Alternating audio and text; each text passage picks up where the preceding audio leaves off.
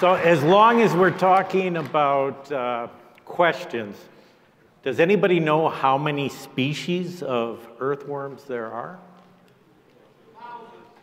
7,000, according to Clive Edwards, who is the foremost expert on earthworms. So there's a lot of, of earthworms, and I'll ask you another question is, what is blind but has five hearts? An earthworm. So we, you know, we talk about ourselves uh, being uh, manpower, but actually the power of worms dwarfs anything that we can do. And I'm going to show, show this to you so you can appreciate that there's no need for artificial tillage as long as we can count on our earthworms. Okay. Can I have a boo? Boo, right? This is an enemy of the earthworm. It destroys the habitat and doesn't allow them uh, to really do their work. Actually, the moldboard plow has some very drastic uh, aspects on the structure and the biology of the soil. This is a plow pan. And when the plow is riding on the layer, it will compact the clay and it will make it so that the roots will not develop and the earthworms have a hard time dealing with this type of condition. So as the root systems are, are dwarfed, we don't get to take advantage of the uh, biological benefits of those root, roots. The roots are actually also what uh, the earthworms feed, feed in the sense that the residue that comes from the plant is then in, ingested into the plant and returned back to the soil. So this is an earthworm cocoon. Does anybody know about the sexuality of earthworms? They, they have both sexes, so that unlike ourselves, which, uh, like I am not reproductive at all, but our earthworm, both, every individual is reproductive, so it's quite an advantage for the, the earthworm. Uh, what we see here is an earthworm cocoon, which uh, gives us the new generation of earthworms. Actually, that uh, collar that is on the earthworm is what is the earthworm cocoon sac. And here you can see the earthworms making love with each other. And uh, so you have great ability within a month's time or a little bit more for a whole new generation. You can have generations and generations of earthworms in just a very short time. So earthworm provides very many multiple benefits that you as no-till farmers should be aware of, that it, it increases the soil quality because the burrows actually form an ability to have drainage, aeration, and penetration of water. It improves uh, crop productivity, environmental quality, and it also can uh, be something that can inhibit issues related to global warming. So, what is the solution to global warming? Global warming. So, here we have a situation where you can see the earthworm and it's making its tunnel. On the surface, you have the castings of the earthworm. And the casting isn't the uh, isn't the actors in the play, it's actually their excrement, right? So these castings are very important because they are a stabilized form of organic nutrition. Here are the castings uh, being formed on the surface. And according to work from uh, Great Britain, one earthworm in one year can produce 10 pounds of castings. Okay, so a well wormed soil can have over a million earthworms in an acre. So that would mean 10 million pounds, and about 4 million pounds would be able to give you a foot of soil. So that actually this can be completely transformational. Charles Dar- Darwin, the originator of the theory of evolution, said that earthworms were the most underestimated and underappreciated of all organisms. And I agree with him. If we look at the anatomy of the earthworm, those five red rings, let's see, uh, let me, I can't see the pointer, but the five red rings around the, uh, near the, the earthworm's head, those are the five hearts. But one thing that you should uh, be aware of is that uh, the earthworm has a metabolism where it grinds its food like a bird does by a gizzard. And actually, it has specialized glands that secrete calcium into this mixture of the, gizzard. And then, when it takes out the formed organic soil pellet, it also excretes a, a small limestone so that earthworms can lime your soil and feed your soil and build your soil. So that's why we would say that they are the soil bioengineers. Okay, actually, the only, the only gland that comes close to the calcium glands in the earthworm are the reproductive structures of the earthworm. So, earthworms have two things in mind to reproduce themselves and to be fruitful and to, uh, to have the digestion. And in their digestive process, they actually engineer and make new soil. Now, in this slide, we have red areas. These red areas are acid areas of the world. And if you're in the eastern United States, a lot of the eastern and particularly the southeastern United States is quite acid. And acidity is one of the biggest enemies of earthworms.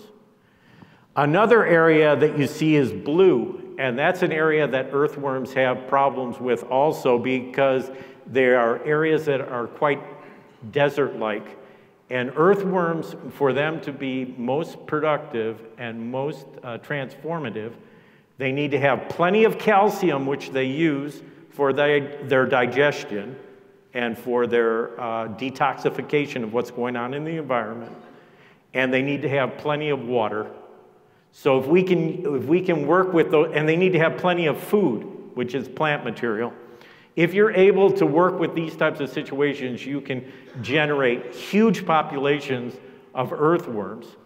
You don't have to put earthworms into the soil because imagine if there's 7,000 species, they are around but what you need to do is feed them and give them a situation where you're not destroying their habitat. Okay, so here we have uh, an average man of 75 kilograms, that's uh, about 160 pounds. If we look at the mass of earthworms, it's many times greater than that. And one of the things I'd like you to, to appreciate is that the earthworms and the microbes are the basis for this living environment. The earthworms are making an environment for the microorganisms. Okay.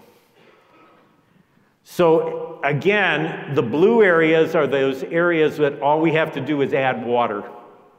The red areas are we have to uh, make sure that we, don't, we have enough calcium and the right pH in order for our earthworms to progress. So, here, if we look at, uh, let's start out with a plow. Everybody say boo. Boo, yeah. Plow, and we have a corn, corn, corn, corn environment. And we have just 39,000 earthworms per acre. Okay, I'm sorry for not having the, the title there. But, and then when we go to no-till, we double the amount of worms that we get. And why is that? Because we're not disturbing them through the plowing. But look at here, if we go to adding soybean, for, to our corn rotation. So we have a corn and soybean rotation. Oh, well, now we have uh, quite a few more times again, right? 235,000 because actually the soybeans are very nutritive and they, they're very well fed. Uh, earthworms love soybeans. And then if you go to a no-till corn and soybean type of situation, you double that. So we have this multiplication going on. And this is all about feeding the worms. What if we have a bluegrass clover pasture or a ley system, then we get over a million earthworms per acre. So we actually are doubling what we could do in that simple uh, grain. And then if we add manure, we triple that. So imagine if we take this 5 million earthworms in an acre, and each one of those earthworms can produce 10 pounds of castings, we have an enormous amount to build huge profiles of highly rich soil. And then we won't need to have the inputs and the issues that uh, are related to them. So here are some of the favorable uh, aspects. If we just go to no-till, we can, be, we can help a lot, but look at what happens when we add cover crops, that does even more, right? If we have rotations, that adds to the mix. If we have legumes, again, manure or compost, if we have mulch, if we lime our soils. How many of uh, the soils are not the proper pH to uh, have the most abundant earthworm populations? A lot of them in those red areas. If you look at, uh, and we can go to mixed animal and cropping systems and get optimized results for our earthworms. So here are some of the antagonists to earthworms. We have the plowing, we have all this disking and rototilling, we have monoculture, we have ammoniated fertilizer. Why would ammoniated fertilizer be a problem for earthworms? Because it's directly toxic to them and it also acidifies the soil. And this is, this is a, a quite an issue. Fungicides, insecticides, herbicides are quite common problems. We have soil compaction. If we are using heavy equipment on clay soils, which, and the soil is wet, we are going to be in problems. We have acidity and we have calcium deficiency. Are we, are we optimizing all of these so that the worms can do the tillage for us rather than to have a, an enormous machine try to take care of it? And when we're doing that, we're actually causing damage. So, you know, like one of the things as, as someone who has been years and years in the organic system, the idea is that uh, we have an, uh, uh, a, an appreciation of the unintended effects of the toxic materials that are in our agricultural system. So even if we are a conventional farmer, we should be aware that we should be using chemicals as least as we can and using biology the most we can. Because generally, biology is always more effective and cheaper than chemistry. So let's look at these castings because I was telling you about how the excrement or the manure of these earthworms are so important. It has 26% carbon. And carbon is very important for the structure and the, the maintenance of our soil. And also, when we increase the carbon in the soil, we are actually taking carbon dioxide out of the air. So that when we build up massive profiles of, of organically rich soil, we are combating greenhouse gases that are related to climate change. And if we look at the digestion of the earthworm, you can see that, uh, oop, I, I went the wrong way. Uh, unintended consequence. The the calcium, which is needed for the digestion, is something that is omitted from many of our fertilizers, and many of our soils are not optimized for calcium. So the worms help us related to that issue. But it provides a completely balanced nitrogen, phosphorus, and potassium, gives all of the secondary uh, nutrients and the micronutrients that you don't find in general uh, conventional fertilizers completely for all of these micronutrients. And then, of course, you've heard about humus and humic acid and fulvic acids. These substances are incredibly stimulative to crop growth, and they've been found not only do they stimulate roots, rooting, respiration, photosynthesis, but the defensive reactions of the plant so that the plant is stronger and doesn't need to have the support of the, pathogen, the, uh, the pesticides because the plants will withstand the insects and they'll de- protect themselves against the diseases and they will have more ability to get the nutrients in the environment so there's less of, an, of a need to have uh, herbicides because these plants compete more effectively.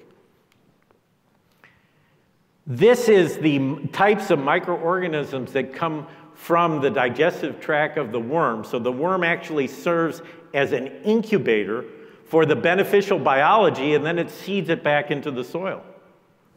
And you can see that it's very diverse and it's very beneficial.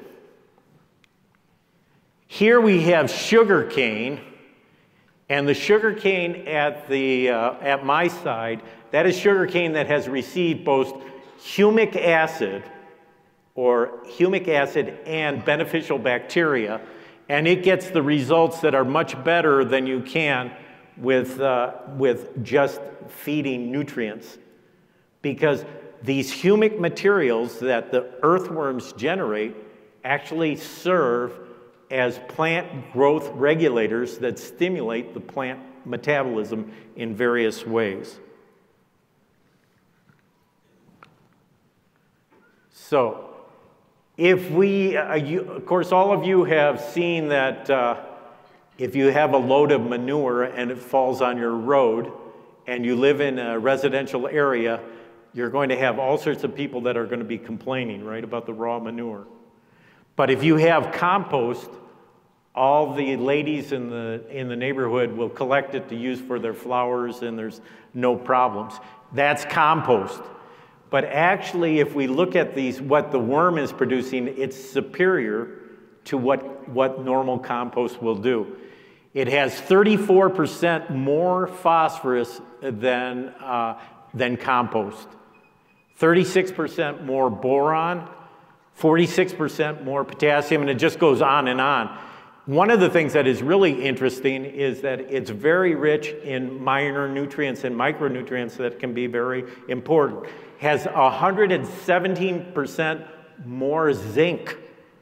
And the form of nitrogen is practically all in the nitrate rather than into the ammonia. And many times there's toxicity problems related to ammonia and actually acidification but when plants absorb nitrate, they have less of those problems, and it tends to keep the soil at the right pH rather than acidifying. So I have a to do list for all of the people that want to deal with uh, earthworms. Reduce and eliminate your tillage. So we, this is something I probably don't need. Correct the acidity of your soils and, and get them balanced have a rotation and emphasize legumes. Use your winter cover crops.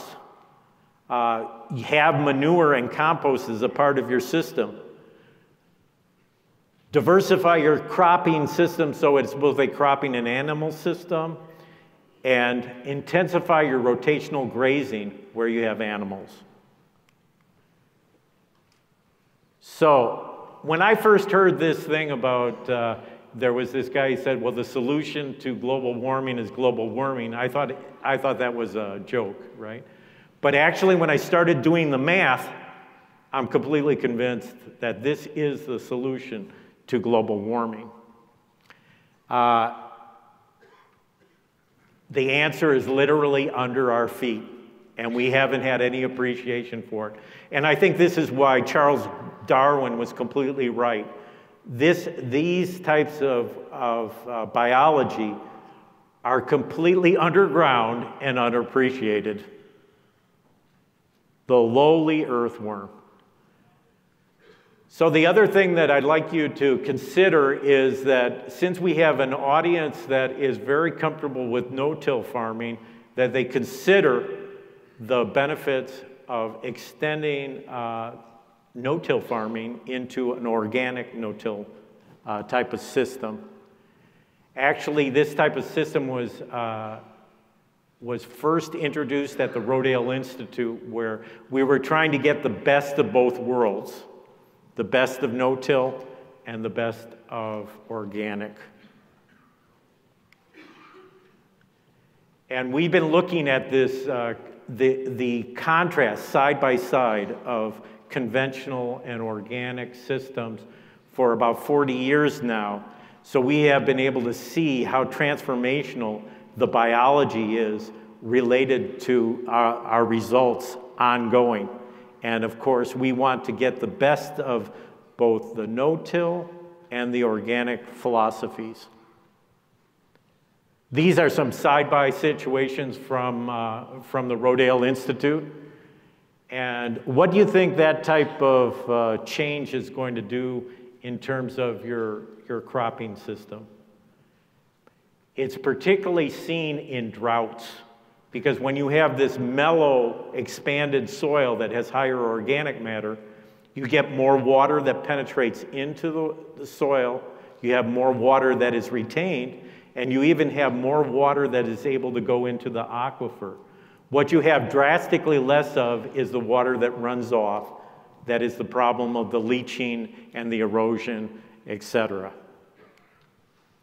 So this is related, other authors have talked about is increasing diversity and keeping the, the land covered at all times. This is the basic uh, philosophy, and it should be something that can harmonize with both no till farming and organic farming. Right? These principles are valid if you're a no tiller or if you're organic, and if you can combine the two, you can leverage both of the philosophies. What do I have here? Those little fine, uh, lightly colored things are mycorrhizae. And mycorrhizae are one of the first microorganisms that really proliferates off of, of uh, root systems when they're not exposed to toxicity.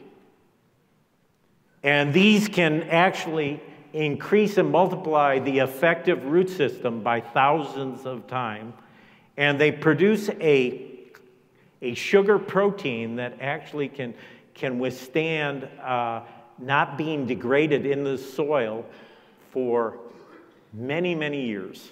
So, this is one of the, the things about why we say biology can do it better than chemistry. Many times we just have to stop doing things that are inhibiting the positive biology. Here we have, this is from, Florida. If we look at the side towards me, this is uh, non inoculated with mycorrhizae. And the one that is on the other side that is robust, that was inoculated with mycorrhizal fungi so that the extension of that root system effectively allowed the plot to become tolerant to drought because it avoided it through the extended root system. So here we have uh, the conventional plot against the organic plot in a drought year. You won't see this in a year that has a lot of moisture because there's plenty of moisture, there's no problem. But in drought years, you have this thing that, and this is related to the biology that you don't see in the soil working its magic. And we have a lot of confidence in this type of approach because we have embedded within our studies water collection so that we can measure what goes through and, and what type of quality the water that goes past the roots is. And so we can we have measured over 35,000 readings, and we can say with uh, security that the water relations are greatly improved once we are able taken off of the, uh, some of the inputs that have their, their, their problems. In fact, we can actually take clods of the different ones and pop them into uh, and give it a test, and there's a very clear dis- difference when we're able to increase the organic matter, improve the biology. The soil holds together based on the organic substances and what they do to the structure and the ability of the soil. So, just as uh, some reiteration of the importance, uh, you know, we are big proponents, and in the workshop, we'll talk about organic no till. But, you know, like cover crops, whether you're a conventional farmer or a organic farmer, for an organic farmer, there was no other alternative, so that if we didn't have inputs, we had to increase the soil. So the cover crops, but that doesn't mean that it isn't just as valid for conventional farmers than it is for, for organic farmers.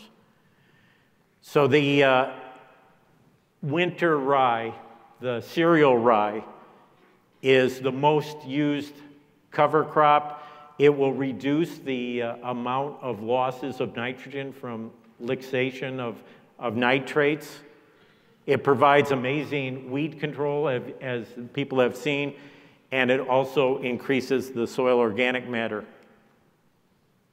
This is the uh, Rodale no-till system. On the front end of the tractor, there is a roller that rolls, rolls and crimps, and you do that at the right stage. You kill the, you kill the rye, and you get uh, soybeans that have, uh, have weed control without putting on herbicide. And in the back of the planter, in a one pass system, you have your no till planter. So that it's quite an efficient uh, system.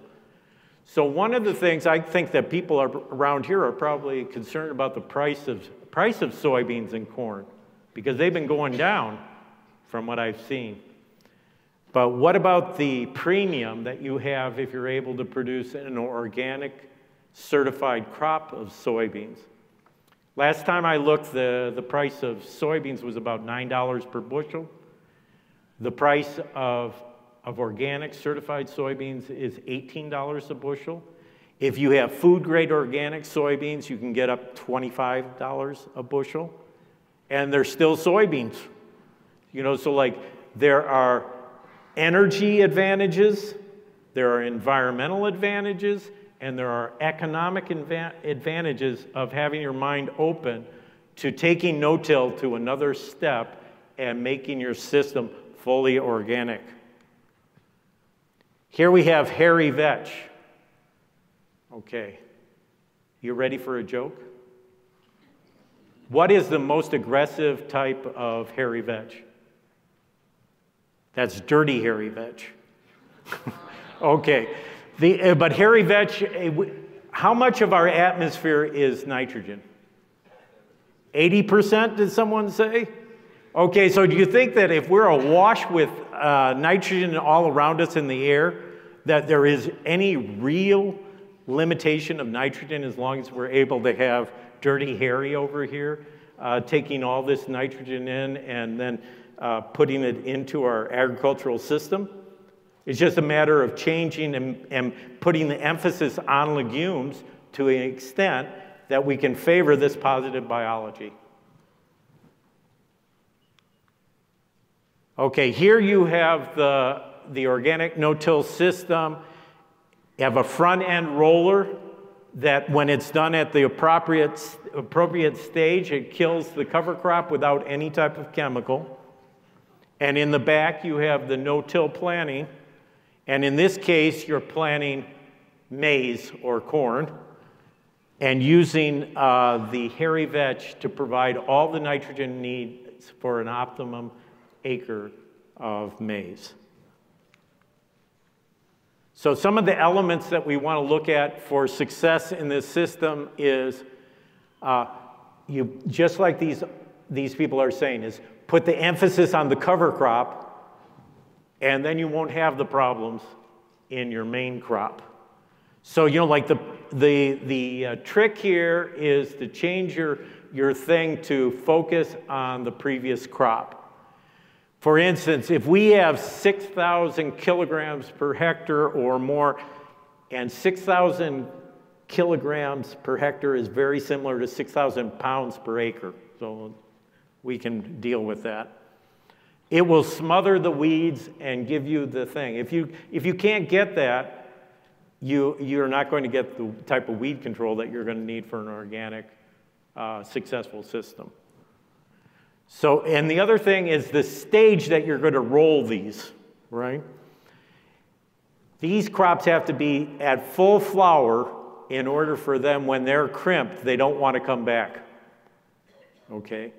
And so, like, there is, uh, you have to develop expertise in knowing the stages and growing them so that they are uniform and consistent, so that when you do it, you get the control that you're looking for. Now, one of the things that uh, can happen, you heard about the story about the cutworms and the armyworms, right? So that if you're in a situation where you're using hairy, hairy vetch, uh, you have to be looking out to see what is the situation, scouting for cutworms and armyworms, and if they're at a economically damaging level, you have to treat for them right? And there are biological treatments that can be completely uh, consistent with retaining your, your certification, et cetera. So, just as a little bit of review, uh, the traditional cover crops have been the winter rye, particularly for soybeans, hairy vetch for corn, and your results will depend on how successful you are in the cover crop. That, that is the, the main thing. And uh, one of the things with hairy vetch is the biggest problem with hairy vetch is that winter kills. And just about every time that you find that someone has had a problem with winter killing, is they've gotten the seed from south of where they plant.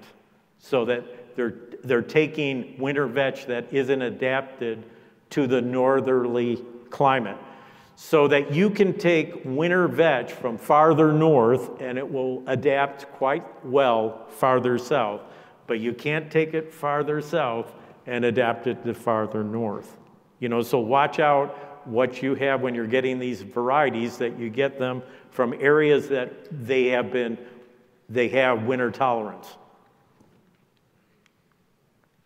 Okay, and then we talked a little bit about daikon. Okay, daikon is uh, called the oilseed radish, and it's also, uh, one of the people called it the bio drill because it can take those compacted layers that I showed you early in the presentation, and it, it with its root power can fracture these, uh, these areas so that not only earthworms till, but this is a tillage radish in the state of California, they, when they fumigate an acre of strawberries, it costs $3,300. And $20 of daikon seeding can give you the effect of that fumigation that would cost $3,300. So, you know, like this is, this is an amazing type of thing. And in both corn and soybeans, when they have had a previous crop of, uh, of daikon, it will produce 10 to 12% higher yields in corn and in soybeans when they have daikon because of the effect of the daikon. Now, does anybody like daikon? It actually is pretty nice, if you, particularly pickled. I like it. Uh, provides an ability to prevent the leaching of the nitrogen. So, this is the sequestration effect that, they, that you talk about is the nutrients aren't lost, but they're recycled in between your, your system. Increase of 11%. A fragipan is just a clay soil where you develop the compacted layers. 11% in corn and 10% in soybeans from working with this clay pan and also getting this biofumigation effect. Now, another biofumigation crop is uh, all of the family of the mustards and the cabbages produce what are called isothiocyanates. And black mustard is actually another one that is being used quite a bit. And what they do is when you actually disrupt the tissue from these plants, they develop an enzyme that liberates cyanide and it basically kills off the pathogens in the soil. That includes weeds, it includes fungi, it includes bacteria. It's pretty uh, general uh, type of thing. So, you know, like actually for less than $30 of cover crop investment, you can get the effect of a fumigation of $3,300 per acre.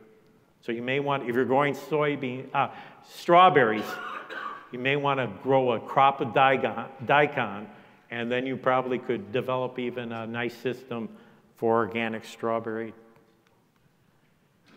This is to show how these symbiosis, we have the symbiosis of the earthworm and then the microorganisms. And now we have the symbiosis here shown of the plant root and the mycorrhizal fungi. And you can see how much expanded this web of small little uh, hyphae or filaments go deeply into the soil and greatly extend the effective root system of the plant. Okay. Now, I think people are, uh, you know, we, we've had almost uh, 40 years now of this Rodale experiment, and we've seen overall no difference in yield between the conventional system and using all the, the inputs according to the recommendations of Penn State University and our organically improved system where the nutrients are coming from the soil, except in drought years. In the drought years, there's no comparison that the organic system will, will out yield all the time. But in terms of profit, the profit goes up even when we don't look at the organic premium. The profit goes up because we are, have reduced the inputs, which are significant costs, in, in the process. Now, another thing is we talked about this idea of not having to have such big tractors and not having to have so much fossil fuel input when we, when we go to the thing of having the biology do it. And so we have also the energy reduction, and we have the, uh, because we're using less inputs, the inputs are based on petroleum products, and so we also have less greenhouse gas related to our inputs. But the real key thing here is that because we're building soil, we are counteracting greenhouse gases and the changes of our environment, which can be uh, accelerating, accelerating into the future here. If we look at the economics, the green, the green line is the uh, price for the organic corn. The uh, brown line or golden line or whatever that color is, that the lower line is conventional prices. So in the marketplace, not only do we have the competitive yield with less inputs, but we have an organic premium. And so while other uh, commodities have been having falling prices, there is a consistent organic premium because actually there aren't that many farmers doing organic, and there's a lot of demand in the market for organic, so the prices are better. Finally, let's see. So I'd like you to, to think about keeping an open mind. You've been open minded about going to no till. Uh, You may have uh, started out in a situation where you couldn't see that you could have done it except with a lot of inputs. But if you can be open to try the other, it might be something that could, could keep you or your future generations into business, making dollars, because it makes dollars and cents when you look at the numbers. It also means that you'll have a better environment, and that means that you're going to have less health costs and, you know, like, of course, I'm a, I'm a person who comes from an environmental background. My family was in farming, but I have, my, my passion has always been the environment. I've always loved the environment. So that this idea that we could help the environment so that the environment would be more productive, we could be more economically sustained, and uh, it's something that I believe floats all boats if you look at it uh, with an open mind. So, th- but what is involved here is that we have to be able to change, right? Change our perspectives and uh, try, try new things.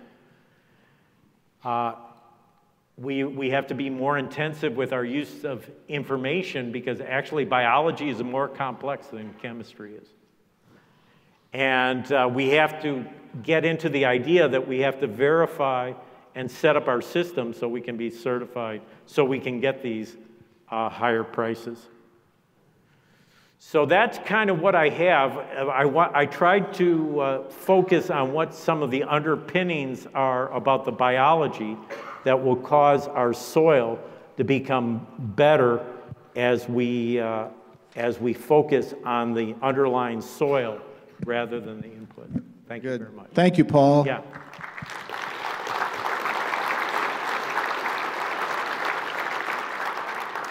Yeah, thank you for that uh, look into earthworms and also onto the organic side a little bit. And I know uh, you're going to be holding a classroom, uh, number 21 on Friday morning from 9:10 to 10:10. You're going to get into a little bit more about the challenge of the one pass uh, right, organic right. systems, a no-till right. organic system, and, and that's going to be uh, down in the Indiana Ballroom, I know. So we'll look forward Friday. to more of that. Yeah. Yes, we do have some time for some questions, so we'll start over there by Mike. Go ahead. Uh, yes, on your data, you're finding that there's less earthworms in corn as opposed to soybeans. Are you finding that because of the, the low uh, amount of seeds per acre uh, based on corn compared to soybeans, or is it just the ground being covered?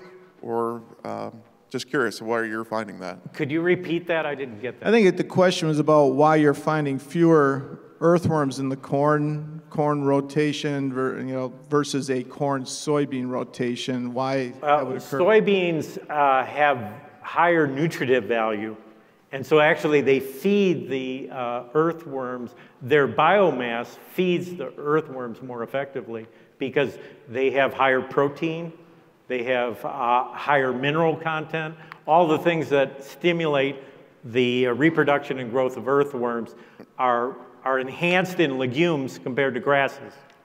And would the row spacing have something to do with that as well with the corn? Uh, uh, the wider spacing, uh, or as opposed to right. wheat? No, no this is something that, that that type of data was on equal 30 inch row spacing. So it's not the row spacing, it's the soybean and its nutritional content is better for, for stimulating worms. They like the protein. All right, got one to your right. I uh, read in a, in a book on ancient agriculture and agronomy that earthworms were not native to the North American continent. They were brought by early settlers. You might know the answer to that. Right. Well, there are introduced earthworms, and these introduced earthworms seem to take over, right? But there also is a lot of native species of earthworms. Uh, earthworms, do you know how big the largest earthworms are? Actually, there's a species in Australia, there's a species in Africa, and there's a species in uh, South America that grow up to 20 feet long, and they actually are thicker than your fist.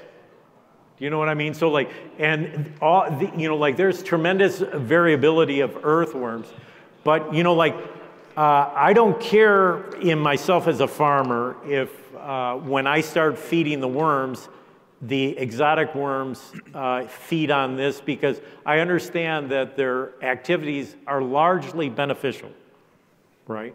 Uh, would I, I, I wouldn't mind if they were endemic worms either, right? But regardless if they're endemic or exotic, you have to feed them if you're going to get the effect that we're looking at. Okay? Paul, Paul, you weren't you sure you weren't confusing that with an anaconda, were you? I mean, that, that's, that's pretty big. So That's, that's pretty darn big, but I, Yep. you know, like I, I, I saw these pictures and I looked at the articles and, you know, I didn't measure them myself. Yeah. we got one over to your left. But there's some again. enormous worms, yeah. I'd like to focus on Midwest species, maybe.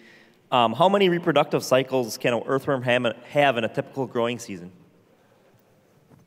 Well, I didn't get that at all. Could you, could you repeat that again? How many reproductive cycles can an earthworm have in a typical Okay, so the growing season? reproductive cycle of a worm is between 30 and 40 days. Okay, so like, let's say that we have uh, six months that are, the worms wouldn't be uh, uh, very active because of temperature. But in those six months, you could have uh, four to six cycles of reproduction. And, you know, of course, one of the advantages that earthworms have is they, they don't have non productive individuals because of the hermaphroditic nature of the earthworm. Yes?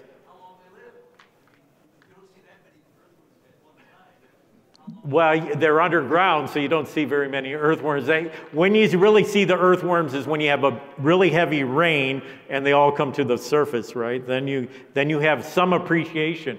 Like, for instance, in the spring, when you get a really heavy rain, uh, like in my yard, of course, I cultivate the earthworms around my tree, right? That's a, I, have a, I call it the earthworm garden. And actually, the earthworms will come up, and I'll have uh, hundreds of earthworms on a little pad that is next to, to my house, right? Got one right in front of you here. So if you put, uh, use manure as a nutrient uh, addition, uh, there's some that say that you get a stratification of nutrients then? Yeah. Uh, uh, Manure, uh, earthworms love manure, right? Now, the, the limitation with earthworms is that unlike compost, you know, like when you make a, uh, a compost pile, the idea is to generate a lot of heat, so they make big piles, so they will insulate themselves and create pasteurization type of temperatures. But when you are, are working like in my earthworm garden, I always keep my pile low so it doesn't generate heat because earthworms don't like heat, right?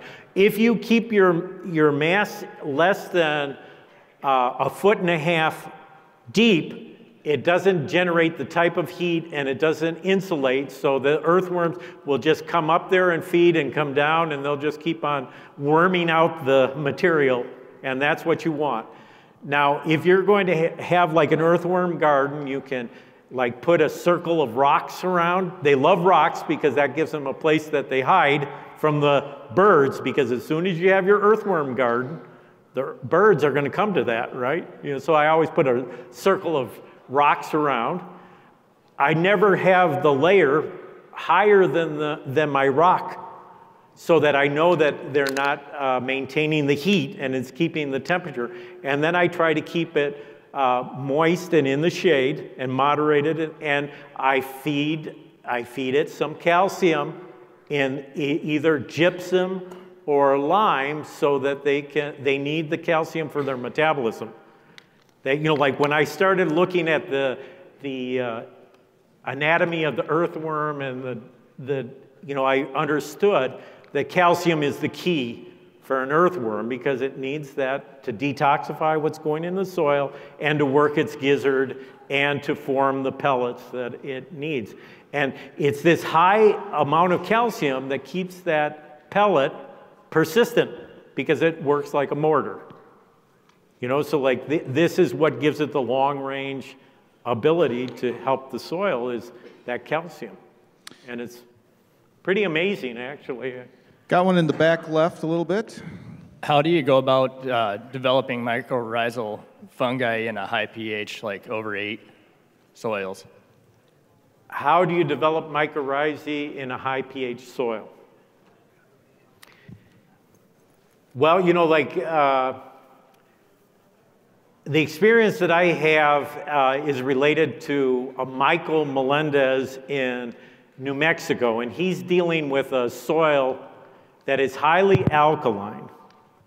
And he found that once you were able to start uh, seeding the soil with humates, that these uh, allowed for greater proliferation of the mycorrhizal fungi that were related to trees, and he was able to produce forests on areas that had less than 10 inches of yearly precipitation.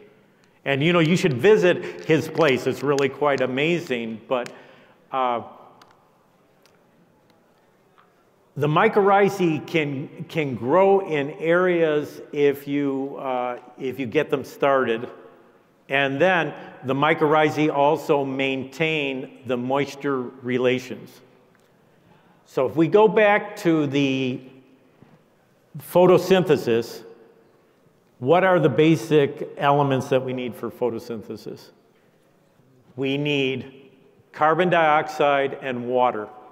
So, carbon dioxide and water are married together. And what you find in systems that are biologically based is that as your life increases in the soil by using things like mycorrhizae or adding humates and stuff like this, it allows that process to seed. And as long as you're able to not interfere with it and feed it, the carbon just keeps on increasing. And then that means that you are conserving water and you are adjusting the soil through the life that is in there so that it will promote life. Life is promoting life. And so if you can get it started, it will take care of itself. It's, uh, it's the biological transformation. In, right in front of you. Um, which uh, scenario will give the greatest plant growth, the greatest benefit for growing a crop? If I have a cover crop of grass and legume and I harvest that for hay, feed it to cattle, take the manure back to the field, or if I just simply let the worms and natural decay turn that crop to worm poop and decay, which is the greatest crop growth potential? Well, I think the, the greatest potential is when you actually marry the, the plant and the animal systems because the plants and the animals were meant to feed each other, right? That's the part of the natural. Uh, so, you know, like your, your best situation is to have a system that grows your crop very naturally and then to rotate your crop system with an animal system. That's, and that way, uh, the manures are being recycled. And one of the things that happens if you keep animals in the same place, what happens to the animals? They start getting diseases and problems and stuff like this. If you keep plants in the same place all the time, they start having problems. So that actually, if, when you're able to rotate those types of things, you can uh, multiply the advantages both to the plant and to the animals. So it's, it's like a rotation in corn and soybeans, since we have a lot of corn and soybean type of people there. What happens when you have had a bunch of uh, corn on corn and you grow a soybean crop? The first thing that happens is you get about a 20% increase in your soybean crop compared to uh, if you didn't have that. And the same thing happens where if you have soybeans and then you plant corn. And so, like, if you're able to do that with a plant and animal system, it mimics the way that animals were meant to support plants and plants were meant to support animals. Right? It's the ecological way. Now, if I have something like manure, my best case scenario for me would be to give a quick compost of that manure and then feed it to worms and then use the worm castings as a premium organic feeding mechanism because it's so stimulative to plants. So you can put that in as a starter organic fertilizer and get amazing results because it has everything and it has the growth stimulating factors in it also. Got one last question right over here. You mentioned that earthworms are very uh, sensitive to soil pH. What is the ideal pH for an earthworm? Uh, 6.5 is about as good as you can do. Uh, you know, but you, you have some ability. Uh, plants will do pretty well from about 6.3 to 7.3. But outside of that range, you start getting problems on the more alkaline side with micronutrient deficiencies, and on the more acid side with uh, toxicities, right? So, like, uh, basically, in that map that I showed you globally, the alkaline areas were the blue areas, and the red areas were the acid areas, so that, you know, you have to be uh, aware of, of this type of thing. Is, and people, you know, to me, the first thing that any farmer should be looking at is whether they have their pH optima, optimized. And this is really not taught very much. But if you get the pH right, then the biology will kick in very, very uh, significantly. If your pH is off, it's a hard time getting the optimized results. I'll do, I'll do one more quick one. One, and it's quick. Anhydrous ammonia and, and worms. Uh, What's the effect of anhydrous ammonia on worms? It's to kill them. Anhydrous ammonia is, uh, first, the ammonia vapor is, they find it toxic. And the um, ammonification will lead also to acidification of the soil so that it's kind of like a one two punch, not very good for, for earthworms, right? So that if you have a situation where you're, you're really uh, concerned about uh, resolving a, uh, a nitrogen deficiency that was occurring on your corn at a specific stage or something like, like this, and you wanted to maintain the worm activity and stuff like this, you could have the chance of, uh, of supplying the nitrate in an organic certified practice by applying uh, Chilean nitrate. And that would provide the, the thing, it would not acidify your, your situation, and it, it doesn't have a, a big problem with related to worms.